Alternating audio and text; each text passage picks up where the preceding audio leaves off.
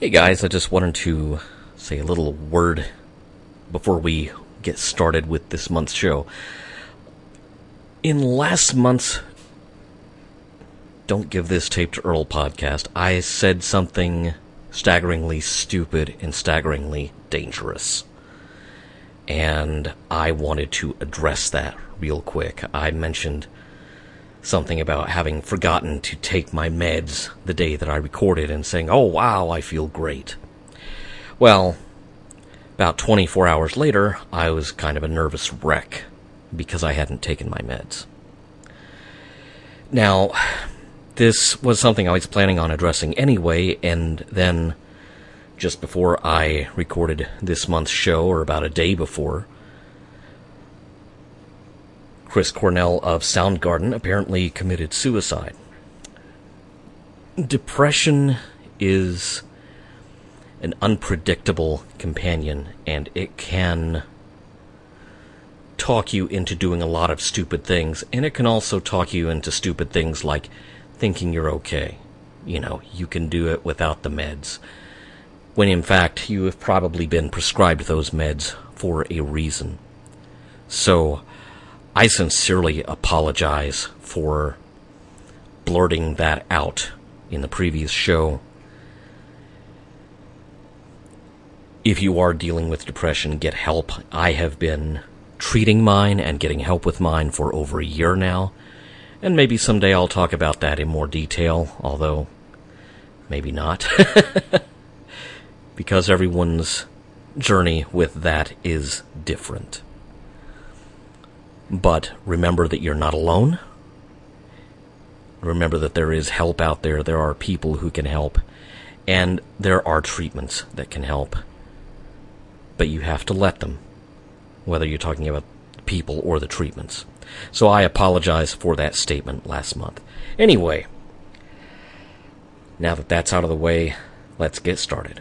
Mr. Announcer! Yum. Oh, thank you, thank you very much. I'll be alright. Oh my god, the city giver dead. Do not give this tape to Earl.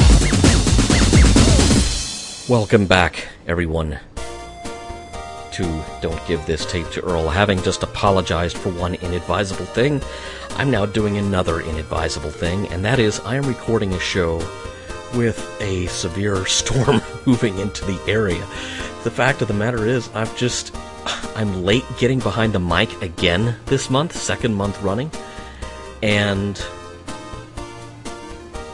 I am just. I'm just flat running out of time to do this. It's right before the weekend. The kids are going to be over tomorrow night, and so. Yeah, I've got this thing fired up. I've got the windows open. It is incredibly muggy and still outside. Uh, we are under a tornado watch until 3 a.m. And this thing has been dropping tornadoes since western Oklahoma. Yay.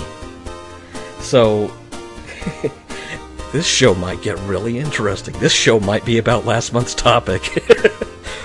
Even though that's not the plan. Earlier tonight, there was a tornado watch further west out in sort of central to eastern Oklahoma. And it was kind of funny because the map that I called up from the Storm Prediction Center website, which I talked about last month, you know, I had all these counties in Oklahoma and then a gap of a, of a strip of about one county wide at the very edge of Oklahoma, and then in Arkansas, just my county. This tornado watch is in effect for central and eastern Oklahoma and Earl. Screw him anyway. So. and I brought this to the attention of Facebook because why not?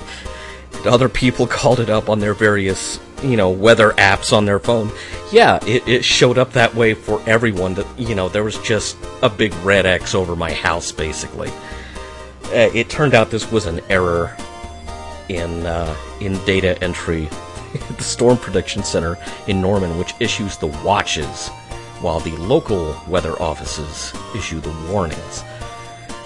I just uh, I just thought that was funny. Now I'm under a watch for real, and uh, kind of wish I wasn't. But hey, you know what? I didn't want to sleep tonight anyway. I just wanted to stay up podcasting. So it's been an interesting month. I was about 99% of the way to sleep a couple of weeks ago. And or no, it's it's it's been one week. About a, about a week and a half now. Hasn't been that long. Week and a half max. I was lying in bed, mostly asleep, surrounded by my adorable fur balls When all of a sudden a cat fight broke out and moved rapidly across my face. Ow. You'll be pleased to know that it is healing up nicely. Uh, the one on my forehead can barely be seen. I can feel it more than I can see it. If I run my finger across it, I can feel it. The one on my eyelid is that was a deeper scratch. And I had some antibiotic eye drops left over from having pink eye a couple of months back. And I just started using those again immediately because it's the universe really has it in for my eyes this year. Just call me King Lear. So, anyway, cats shredded my face.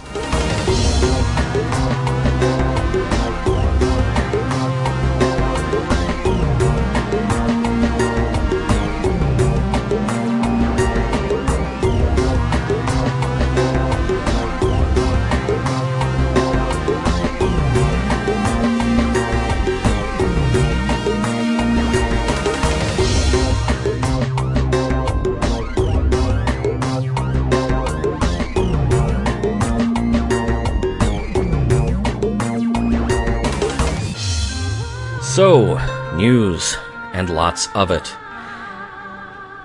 A Writers Guild of America strike was averted at the very last minute. Good. This means we actually have shows where they admit to having written scripts for them instead of acting like they didn't. Uh, best best thing that I saw about a possible writer strike was uh, something that someone said on Twitter. The last time the Writers Guild went on strike, we got The Apprentice. For the love of Christ, pay them whatever they want. Yeah. Season 2 of Sense8 has dropped on Netflix. Sylvester McCoy has joined the cast. Boy, that's that's an interesting bit of casting and I like it.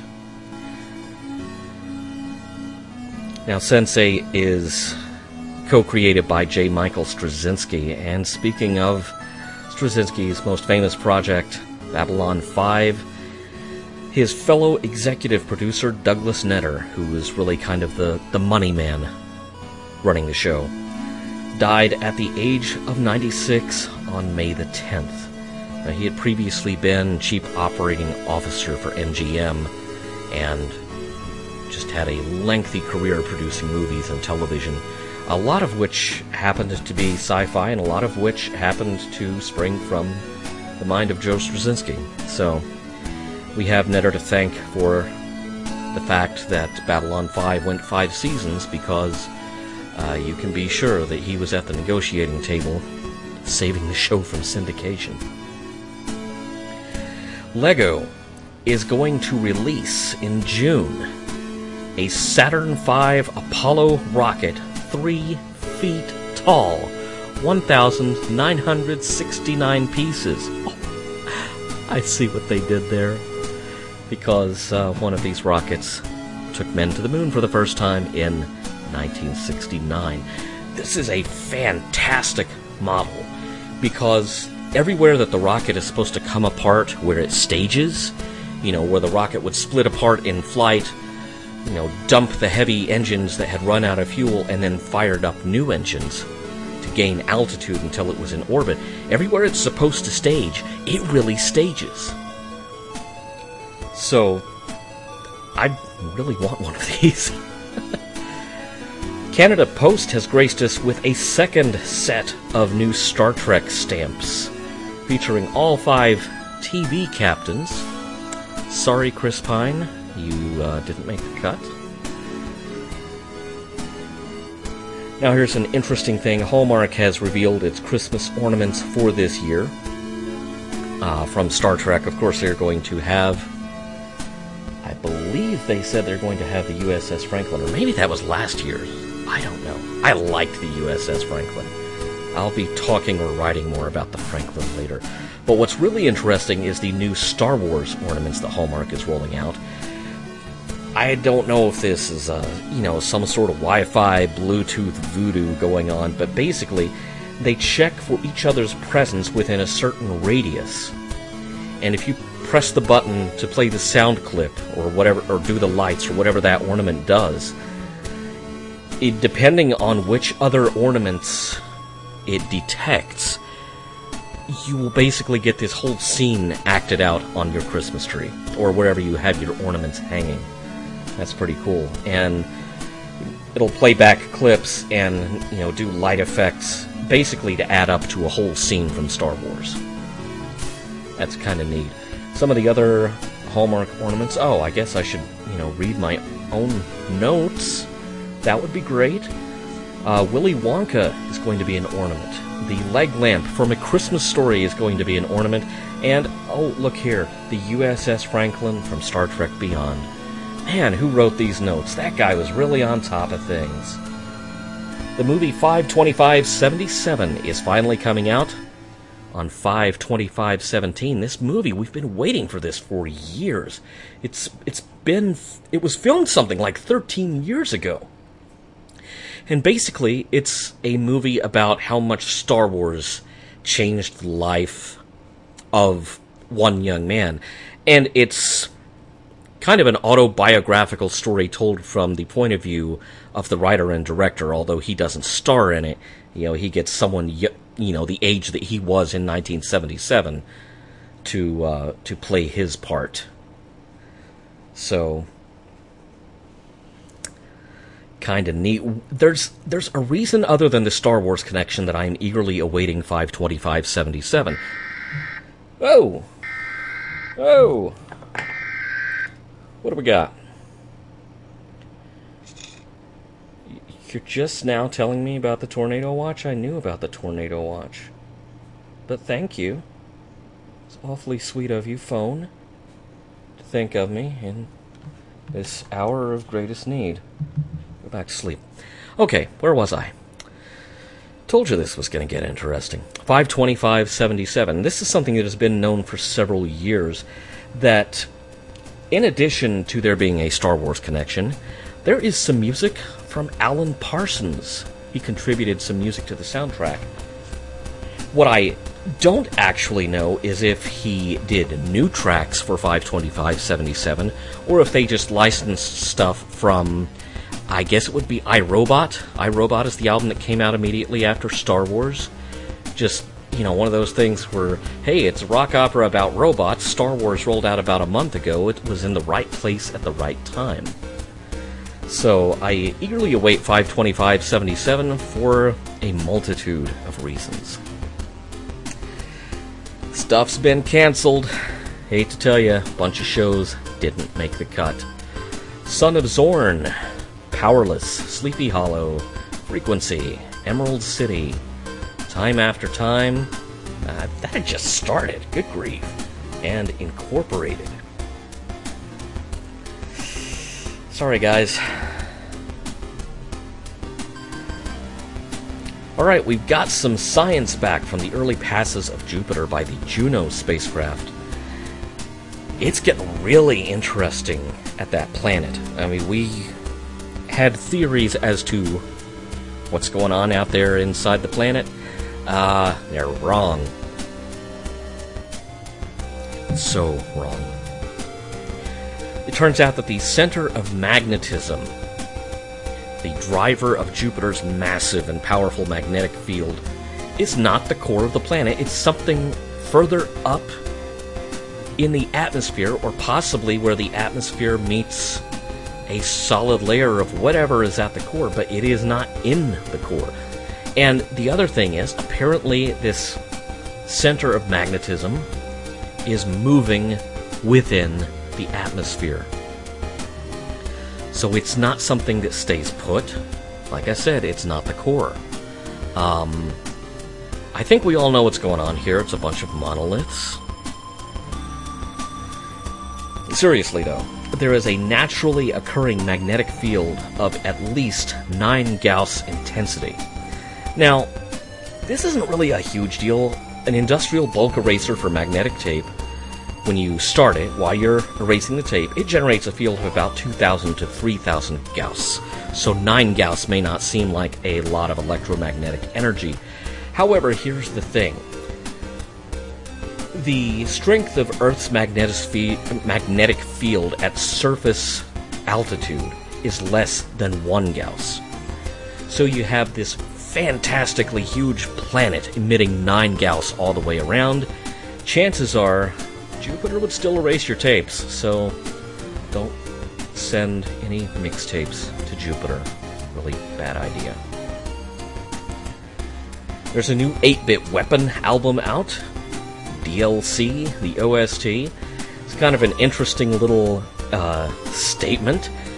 Basically, it's what if the music industry released incomplete or partial music the way the video game industry does games? And what it is, is it's an EP and you get several tracks, and you do get the full song. You know, there's basically a, a single around which this EP revolves. But then you get that single in various cut down forms, you know, as if they decided to stop releasing the song and wait for someone to send money. Um, since 8 Bit Weapon consists of friends of mine, I did send them money. There is a new radiophonic workshop album out called Burials in Several Earths. Now, if you're wondering who the Radiophonic Workshop is, these are pioneers of electronic music from the UK formerly known as the BBC Radiophonic Workshop. These are the people who were working on music for Doctor Who from the 1960s until the end of the original series, and this is their first album of new material since the 80s. Pioneering electronic musicians Dick Mills, Roger Limb, Peter Howell, Paddy Kingsland, who also did music for the Hitchhiker, the Hitchhiker's Guide to the Galaxy. Really smooth there, Earl and Mark Ayres and Kieron Pepper. For more recent members, Mark is now the archivist who organizes the huge amount of material that the Radiophonic Workshop built up at the BBC's Maida Vale studios between the 50s and the 90s. Anyway, all new album of original music by them, and they are they're touring it I mean, some of these guys are not. I'm going to try to be charitable about it. They are not young men. So it's really impressive. If you're in the UK and you can make one of their tour dates, go. Because it's possible it could be a once in a lifetime thing. Speaking of the BBC, the BBC will be doing a three part Victorian era adaptation of H.G. Wells' War of the Worlds Peter Harness, who has written, written some recent Doctor Who episodes, boy, I'm just all over it tonight, is adapting the story and leaving it in its original setting in both, in terms of both geography and time, the way that Wells wrote it. And it's kind of funny because you think of how War of the Worlds has been adapted for TV or radio or movies over the years. The movies and the TV show invariably brought the story to America, and the radio show did too. Except the radio show was kind of a uh, was kind of a think piece on the Red Scare, a very subversive one at that.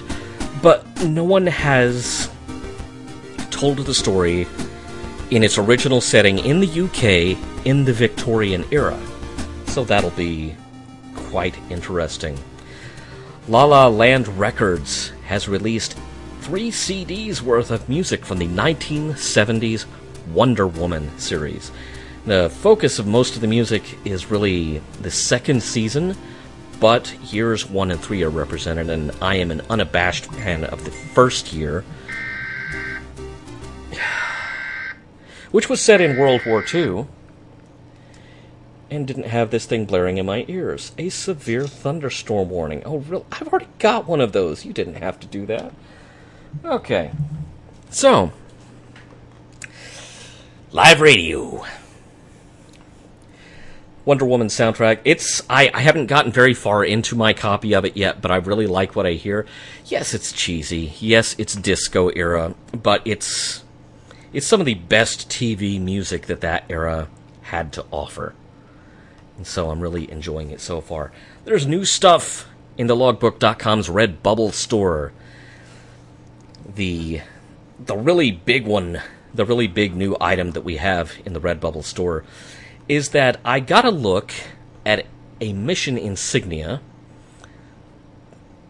that would have been used, you know, for patches and pins and other things for a NASA mission called Mariner Jupiter Saturn 77. Now, this insignia was never used. Basically, what I did was I recreated it as best I could and then rendered it out so it looks like it is a fabric embroidered patch.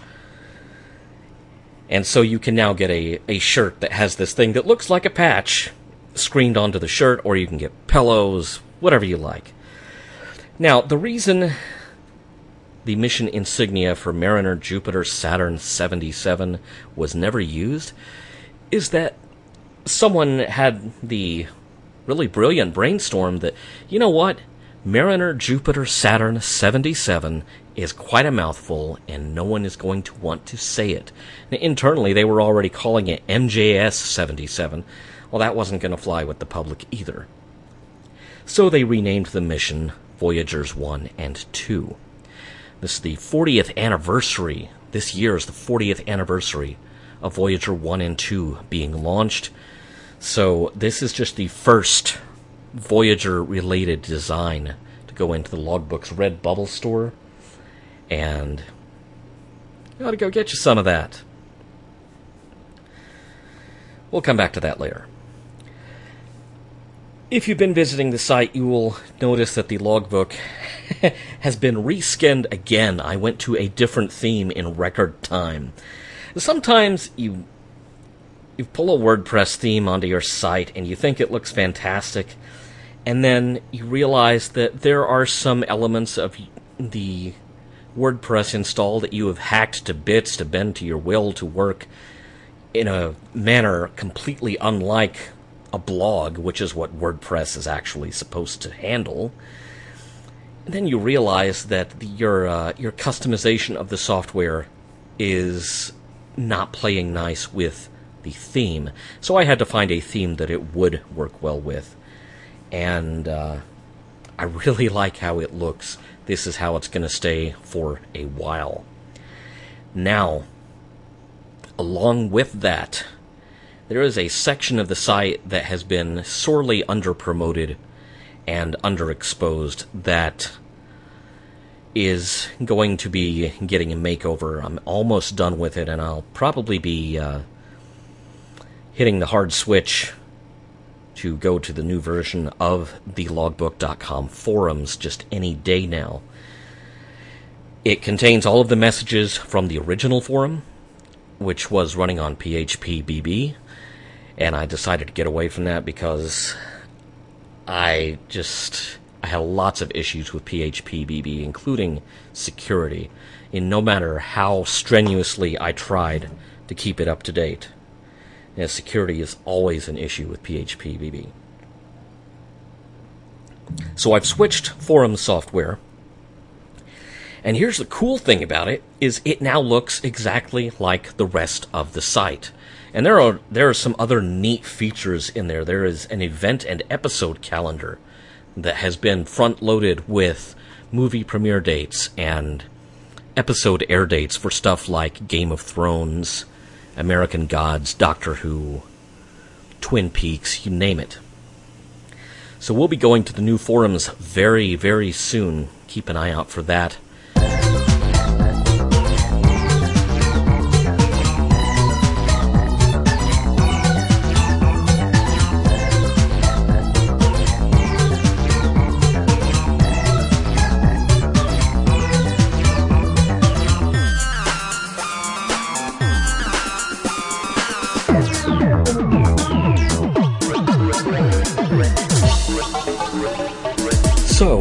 Things I have been watching and listening to. We were talking a little bit earlier about the Voyager 1 and 2 missions. And I recently got a nifty little package in the mail from a Kickstarter that I backed toward the end of last year, which was the remastering and release, the first ever commercial release authorized by NASA and JPL of the Voyager Golden Record, which of course was the the LP disc that is affixed to the side of the spacecraft underneath a you know very robust cover. So uh, yeah, basically we're being hipsters and we're sending vinyl out to the universe. What the Voyager Golden Record remaster is is that they have taken the audio contents of the Voyager Golden Record and they have remastered it and put it all in one place. I was only able to back the Golden Record remastering project at a low level that got me a download and a pin. And the pin looks like the cover that is over the record on the actual spacecraft. So I've listened to quite a bit of it. It's it's kind of fascinating. Fascinating little time capsule. So yeah, anyone or anything who ever goes listening to that and they are going to have a picture of Earth that is frozen in time in the spring of 1977. Star Wars hadn't even come out. I wonder if that would have had any impact on it. Probably not. Yeah, we don't want to. yeah, we don't want to make it look like we're actually flying X-wings around because, yeah, then ET would send in the big guns. Speaking of X-wings, you've all heard the uh, palette swap ninja project called Princess Leia's Stolen Death Star plans, haven't you? Because basically, to the tune of every song in the correct order on the Beatles album Sgt. Pepper's Lonely Hearts Club Band, they are retelling the story of Star Wars Episode 4. The musicianship is actually really good on this. The vocals and production are actually respectable. They're not charging anything for you to go watch it on YouTube or download it. You can download MP3s, and I did. I also downloaded the YouTube videos because this was such an inspired thing, and I liked it so much, so it just goes to follow that, uh, you know, it's going to wind up in some lawyer's crosshairs at some point and so I wanted to preserve all of that. But by all means, go get your free download of Princess Leia's Stolen Death Star plans. I would really like for them to uh, now remake Rubber Soul and um, retell Rogue One. What have I been watching lately? I have gotten re-hooked on a British made English dub of a Japanese live action show. In the UK, the show was retitled Monkey. Now, in Japan, it is a comedic adaptation of the Chinese novel Saiyuki, or Journey to the West. Now, Journey to the West casts a huge shadow over Eastern literature because the original novel was published around it was published in the 1600s and it has been reshaped and retold in a variety of ways. Uh, Monkey is hardly the furthest afield that anyone has gotten from the original text. Uh, believe it or not, Saiyuki is also the, the mythological starting point for the Dragon Ball franchise. Anyway, Monkey was filmed in the 70s. It's it's kind of low budget. It, it's got that low budget charm to it. It's got a fantastic voice cast on the English dub. And it's it's mildly entertaining. I'm kind of wrestling with whether or not the accents that were used by the the dub actors dubbing it into English might just a little bit of a racist stereotype. at the same time, I'm enjoying the show tremendously. Uh, I am certain I have seen this before, but. But. We have a bit of a monkey Mandela effect going on here. According to Wikipedia, Monkey has never been shown in the United States. It was shown only in the UK and in Australia, other places served directly by the BBC. Where could I have possibly seen Monkey if it never aired in the United States? I'm starting to wonder if perhaps it got jammed into an episode or two of Night Flight, because this is the sort of thing Night Flight would just happily throw at us. So, I'm certain I've seen this show before. I remember the theme song. Or maybe I'm losing my mind. Speaking of people losing their minds, let's talk about that Star Trek Discovery trailer. this was shown during the CBS Upfront, which was streamed live via the interwebs. And the trailer had to be all of, what, a minute and a half? Barely tells you anything. It you get to see the new uniforms, you get to see some of the new sets, you get to see the new Klingons, and that really seems to be the sticking point for everyone is, you know, whoa, the Klingons don't look like that. Here's the thing. Here's the thing. You know, it's been 10 years since Star Trek was on TV. And, you know, all of a sudden we come back and the Klingons have this whole new look. Well, that has never happened before. Except the last time that it did in 1979 with Star Trek The Motion Picture we don't know what the story reason is for the look of these Klingons. They could be some mutant offshoot. They could be monkeying around with their own DNA. This could be related to the Augment DNA storyline that was done in the final season of Star Trek Enterprise. We don't know because you know what? it's a trailer. So uh, I'm just and you know people going on and on about you know that that looks like a Klingon mummy. Since when do the Klingons have mummies? Well, uh, opening scenes of Star Trek IV, where Spock is sitting at this computer terminal being bombarded with various questions in various disciplines to you know test his rapid re-education that he's gotten on Vulcan since being brought back to life. One of the answers to one of the questions that he is given involves a Klingon mummification glyph. I actually remembered that, and then I, I dug out the movie itself to make sure that I was remembering it correctly, and I was remembering it correctly. So we've talked about Klingon mummification before, for about 0.5 seconds in Star Trek IV The Voyage Home. Chill. Chill. It's a trailer. We don't know what the story is. I'm just glad that they've actually filmed some footage. I was starting to think that this thing was turning into fan film vaporware. You know, like about a third of the fan films that announce that they're going to do something and change the world of Star Trek forever. Yeah, I'm glad to see they've actually shot something. So, I eagerly await the premiere of the series. I still think CBS or the CW should put it on their primetime schedule instead of relegating it to an online service. Because I think people who need the message of hope and inclusion that Star Trek brings about are not always people who are in a position to, you know, pay a few bucks extra for CBS streaming service for one show. This show really needs to be on the air, and let me tell you, if there's a year where we need a message of hope, this is that year. so, chill out, fandom. Chill out.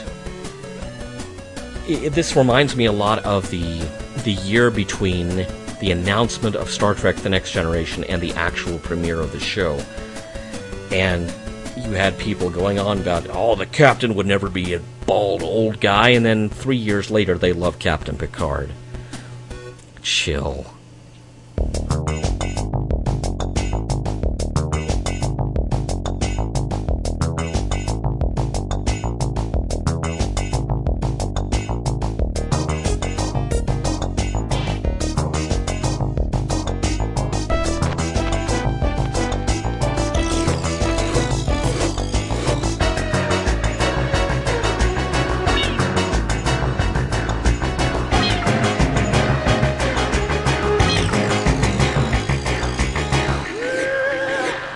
So a minute or so ago when I said something about digging out Star Trek 4 to check for that line, uh, I lied. I didn't dig anything out because it's on my media server. Basically, what a media server is, it's a computer or a computer driven system, usually with a lot of storage in it, and it holds your music, it holds your movies, your TV shows. In my case, it also has games on it. In my case, it also runs the little weather screen that uh, I'm sure everyone has seen on Facebook and Twitter when I announce that WeatherCat is on the case. That's all running on my media server, which also right now it's not serving any media. It's uh, it's got the weather radar on the big screen. Ooh, that doesn't look good. Okay, I'll get through as much of this as I can. Why would anyone need a media server? I was way ahead of the crowd in cord cutting. Yet it's kind of funny. Back when I did it, there was not a name for it, but now it is a phenomenon that the major media companies really freak out over. Cord cutting is where you basically uh, you give up your cable TV, you give up on watching TV any way other than on a computer, either streaming or local, which is how I do it. Now, a media server was kind of a natural thing for me to build at a certain point because years before that I had gotten very accustomed to quite a large DVD collection. Years before that, I had possibly an even larger VHS collection, a lot of it just recorded off air. Now, finances and reality demanded that a lot of the DVD collection that I had spent, uh, I don't even care to speculate how much money I spent building this collection. It needed to go. It needed to be flipped because we had house payments to make, and I was out of work, being Mr. Stay at Home Dad. So it was time to sell off the DVDs, but fortunately for me, large hard drives in the neighborhood of 1 and 2 terabytes were starting to happen at about that time. So it was time to uh, start ripping some DVDs and turn around and sell them. I realized that there's a gray area there legally, I suppose. There's an argument that if you are disposing, well, not really disposing of, if you are reselling the physical media, you should not be able to hang on to their contents. Um, I can't find myself disagreeing with that. You know, I mentioned the forums at the logbook a little while ago. There's an interesting discussion recently about Steam games and the fact that Steam can render them inoperable, or a company going out of business and shutting down its servers may render a Steam game inoperable. And how, you know, for the most part, the old days of games on physical media, whether you're talking about disc based media or cartridges, that didn't happen. The whole game was in there. It did not exist mostly on a server, and it wouldn't stop working if a server got shut down because no one had servers back then. I kind of found myself in that argument gravitating toward the argument that if you have the physical media, uh, short of broadcasting it, you can do what you want with it. So, you know, the studios, the writers, the actors, the directors, the whole Peanuts gang, they've gotten my money. So that's a that's a debate that could become its own whole podcast and I don't really care for it to be that tonight. so, needless to say, there was a lot of DVD ripping going on, so I could hang on to the stuff that I had collected, some of which was rare, some of which was Region 2 PAL material that still is not available in the US, that I had amassed over the years. And could not easily be replaced. I would not be able to get a copy of that again, is basically what I'm saying. So, yes, I preserved it digitally in the best quality that I could afford to fit into the space that I had at the time. Another reason that I built a media server is that, at least in theory, Wi Fi could serve anything in the house, and you wouldn't necessarily need to be physically connected to the machine holding the media. Now, this was kind of important because at the time we had just started getting into the the world of Android tablets, which I was I was so impressed with at the time. Boy, that was that was the future. I still have my Android tablets. One of them still works fairly well, and uh, the idea was that we could stream stuff from the media server to the tablets, watch stuff on the tablets, listen to stuff on the tablets and just, you know, leave the server computer alone. The truth of the matter is, way back in the early 90s when I went from cassette to CD and first had that that moment of being able to just punch in a track number and go straight to that song instead of fast forwarding to it. Basically, I crossed the Rubicon into random access media. I don't think I could preserve my sanity going back to a rewind and fast forward world. Random access is where it's at, and it doesn't get much more random access than a media server. So, what do you need? Well, you need a computer that can do this. You need hard drives that can hold everything the computer needs to be able to work consistently for long periods of time, and it's probably not the worst idea to not have it doing a whole bunch of other stuff. The the Weather Channel emulator program that I have running on my media server on this old LCD monitor over here. That is a very low memory footprint application. If I'm actually going to watch something, that weather app is not going to slow it down any. Whereas if I had the radar up or if I had a lot of browser tabs open, yeah, then it would start to get a little bit creaky. So I actually use the media server to send stuff directly to and play play video directly out to my HD TV. So it is using two monitors. It's using this old 4.3 LCD desktop monitor, but its main monitor is a 42 inch television. And it's just fine with that. I mean, Windows figured that out pretty quickly, and it has not been a problem. You need media to stuff onto your hard drives. Rip your own CDs, rip your own DVDs that's that's really my recommendation. I do acknowledge that there are other ways to get things to populate your media server with. Yeah, I get that. I wasn't born yesterday. And, you know, back in the days of Napster, I was not exactly, uh, was not exactly Dudley Do Right. But here's the thing a lot of what you run into that you can download, I mean, let's just call it what it is, from, you know, nefarious means is not going to be the best quality.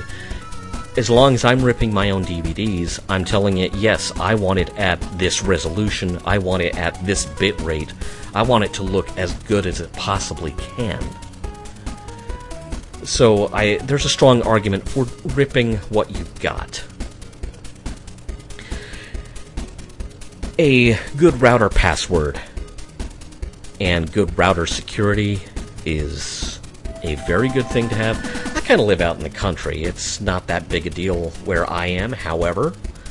Uh, my router does reach out to the street, and I will tell you that in the years that I've had a Wi Fi router and a media server at this house, twice I have had the dog alarm bark to a vehicle sitting at the top of the driveway where you know someone was trying to poke around and you know see what they could see, which wasn't a whole lot because I am a uh, a fan of really randomized passwords.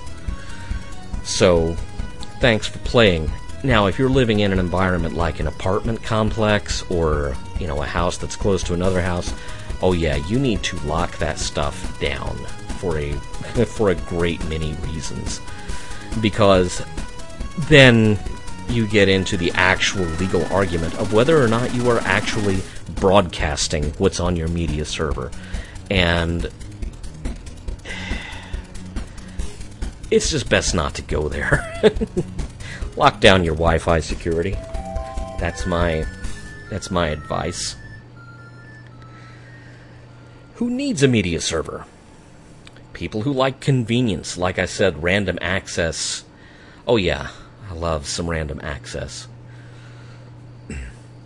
People who rewatch stuff quite a bit. Eh, you know, if you were going back and rewatching Stranger Things on Netflix over and over again to pick up the clues, and you want to go back and watch the old Twin Peaks that you ripped into into your media server, you can do that. And of course, you know there is a third demographic, and that is uh, let's see what the notes say: crazy nutcases who live with a bunch of cats and write books about TV. Hey, moving on. Now, as I mentioned before, part of the idea behind getting a media server set up and on the Wi-Fi was that we would be streaming stuff to the tablets, watching it on the tablets. Here's the thing. That dream was never quite achieved because the tablets were kind of cranky about that. There was a very limited number of applications that would stream something from a local area network, and almost all of them demanded some really funky things like the uh, the three letter file extension has to be in all caps. You know, it can't be MP4. It's got to be MP4. And so, you know, you're sitting there looking at potentially going through and manually renaming hundreds of files.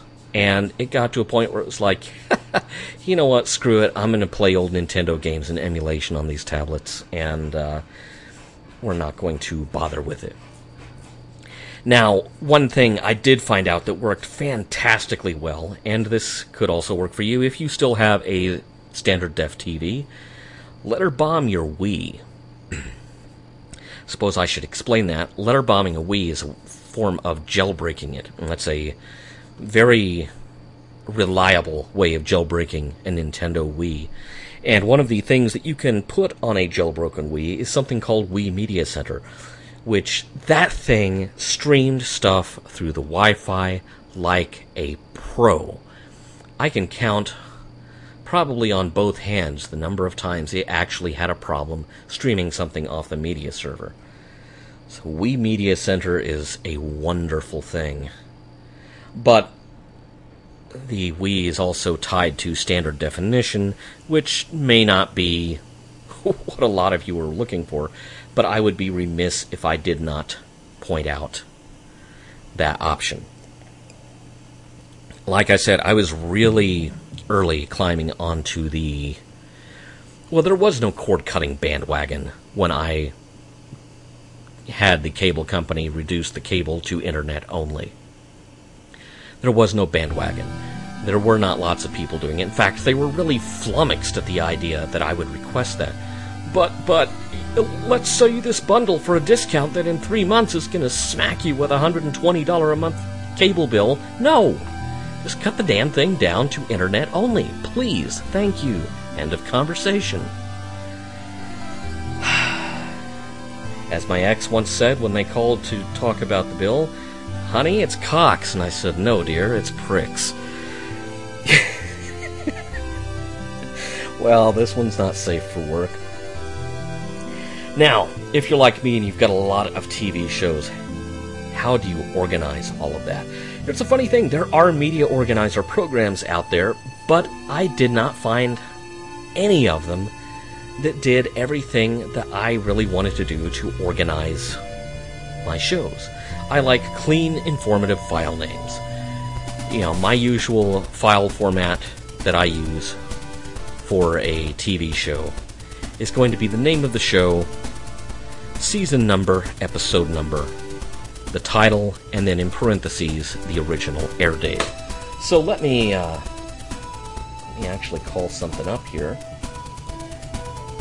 Okay, The Prisoner, Episode 12, A Change of Mind, air date December 15th, 1967. I could tell all that from the file name. So, how did I finally wind up organizing things? Thunderously. Thunderously is how I organize it. Basically, what I did was every show gets its own folder. Every season of that show, if it has multiple seasons, gets its own folder. Unless it's something like, you know, two really short seasons, then there, there's not much point in bothering. What I did with those is I then create shortcuts to those shows, the master folder for each show. And I copied the shortcuts into folders on my desktop, one marked title, one marked year, one marked genre, one marked country. Basically, the years are divided into decades, and so if I want to see something from the 70s, I click the year folder, go to the 1970s folder, and there's everything that aired episodes in the 1970s. Uh, the genre folder, if I want to watch a superhero show, I will go into the genre folder, click on superhero, and there are copies of all the shortcuts from everything from the adventures of Superman through the 1960s Batman series to you know, the latest episode of The Flash. Country, basically, I use that for where a show originated, and it's it's kind of broad strokes. I stick American-made shows and Canadian-made shows in the same folder because it's uh, it's it's such a hazy line now. So much stuff for American networks is now filmed in Toronto or Vancouver that you'd almost think Hollywood was going out of business. So, that's how I have everything set up. Basically, it's a lot of shortcuts. Now, the drawback to that is that if you move something, you know, if you swap drives or if you have to rebuild a drive or something like that, or if you need to shuffle shows around to create more space on one drive, then you've got to redo a bunch of shortcuts. And that's a bit of a pain in the butt. But for the moment, I have the time to do that sort of thing, and so that's how I have it set up. Now, the natural question is what fresh hell is this? Oh, another new severe thunderstorm warning. Yeah, I can see why. That one's a big red monster. I apologize for Gabby. I don't know if you can hear the poor dog whimpering away over here in the corner. I always bring her in when it's bad weather outside. And the rain is starting good. Maybe it'll drop below 80 degrees now, seeing as it's a quarter after midnight and it's still 80 degrees. Okay. The question that I was going to bring up before I got interrupted there. The natural question why don't you just stream this stuff? Why don't you just get Netflix and so on? Well, you know what? Uh, right outside the windows is one of the big reasons why I don't. I live in a rural area with a lot of storms, and I do not have the most reliable cable connection in the world. Uh, you would be amazed what degrades the performance of the cable connection out here. When I moved to this house out in the country, which I dearly love, I you know I am very much of the opinion that uh, I am making payments on the house that I'm going to die in, or you know the house. okay, maybe I should rephrase that. You know, the house that will be my physical address whenever I leave this world. Not that I am planning on doing that ahead of my expiration date. I really love it out here. I don't plan on moving anytime soon. This is where my kids are. I've got a bunch of critters who are perfectly happy out here, and I don't think I could readjust to city life to save my soul. I have gotten so accustomed to life out in the country, even though you know, my, my answer to life out in the country is you walk in the front door and, you know, you're in techno heaven. There's a media server with a big screen and there's a screen that always has the weather on it. yeah, you, you know, you're really a country mouse out here. But the point is, this is the end of the line for the cable out in this uh, part of the county. You know, when I bought the house and I called the cable company, they said, "Wait, eh, wait, I don't think we can hook you up." And it, they came out and they said, "Oh, wait, yes, we can hook you up. You are at the very end of the line." So basically, as far as bandwidth, I've got everyone else's leftovers because I am the last node on the chain. So uh, there's a really good reason to not be streaming stuff all the time. And, you know, with the weather raging outside, I also have to bring up the program that I discussed in last month's show, Interwarn, which will put little weather crawls across your screen. That's a really neat setup to have on the media server machine because basically you're still getting the the necessary safety message interrupts that you would be getting if you were watching live TV. I've gotten very used to the convenience of watching what I want when I want, and so the media server is my answer to that, and it's my guarantee of having access to the stuff that over the years I paid for, and, you know, then in some respects with the physical media divested myself of. So that, friends, is the the media server story, the media server rationale. I'll include some photos to sort of explain the folder system that I was talking about earlier, and uh, that will probably illustrate that better than me talking about it. Needless to say, if you have any questions, hit me up.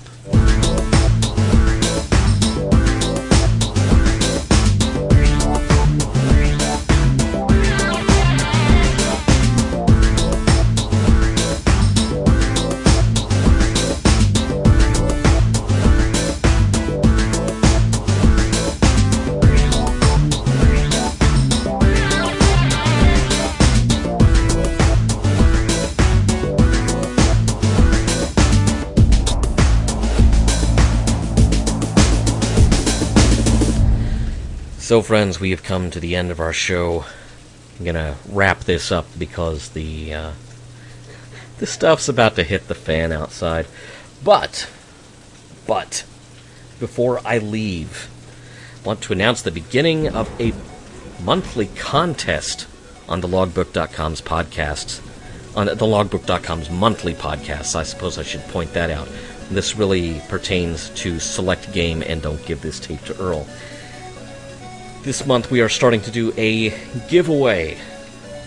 If you can answer questions about both shows.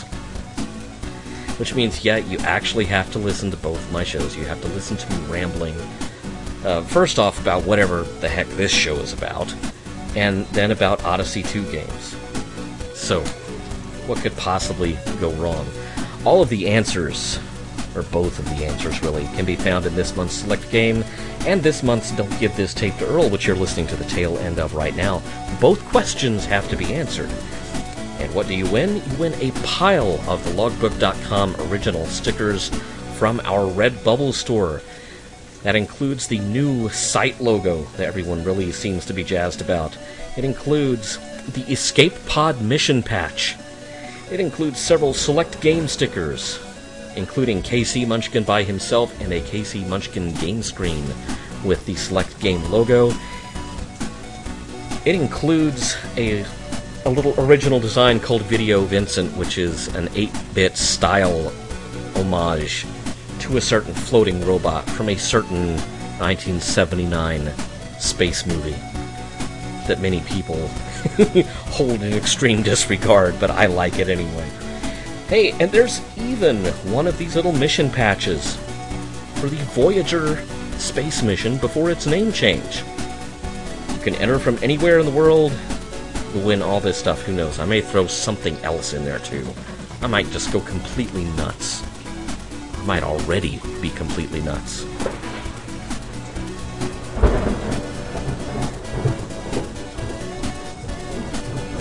Well, you heard that one. Okay, All entries are due by noon Central Time in the United States on June 7th, 2017. One winner will be chosen at random. Send your answers to earl at thelogbook.com. So, here are your trivia questions that can be answered if you have listened to this month's podcast. First off, what was the original name of NASA's Voyager mission? The original name of NASA's Voyager mission before it was Voyager. And name one unreleased Odyssey 2 game mentioned in this month's Select Game podcast. Again, we are looking for the title of one unreleased Odyssey 2 game. I might be mentioning more than one, so there are a couple of ways you can answer that one. So we just need an unreleased Odyssey 2 game mentioned in this month's Select Game podcast. Again, get your entries to earl at thelogbook.com by noon Central Time US on the 7th of June 2017. One winner of the prize pack will be chosen at random, and that winner will be announced in next month's shows. It's going to be fun. I've stocked up on enough stickers to uh, to do this for about three months.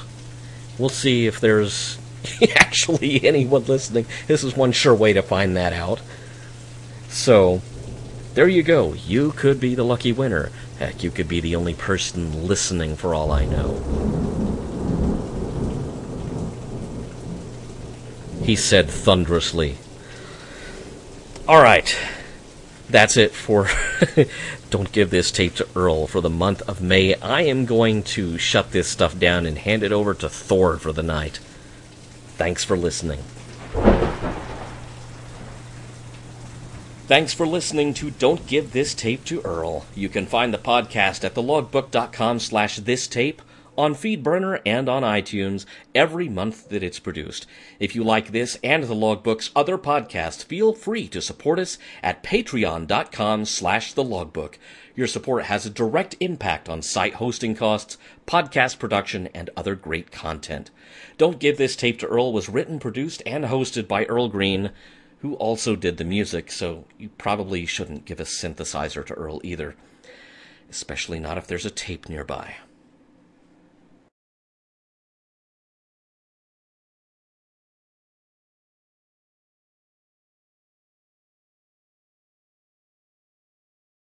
Okay, so when I said I dug out Star Trek 4 to check for that line, okay, I lied. I lied like the President of the United States. Oh, Saved by the Bell.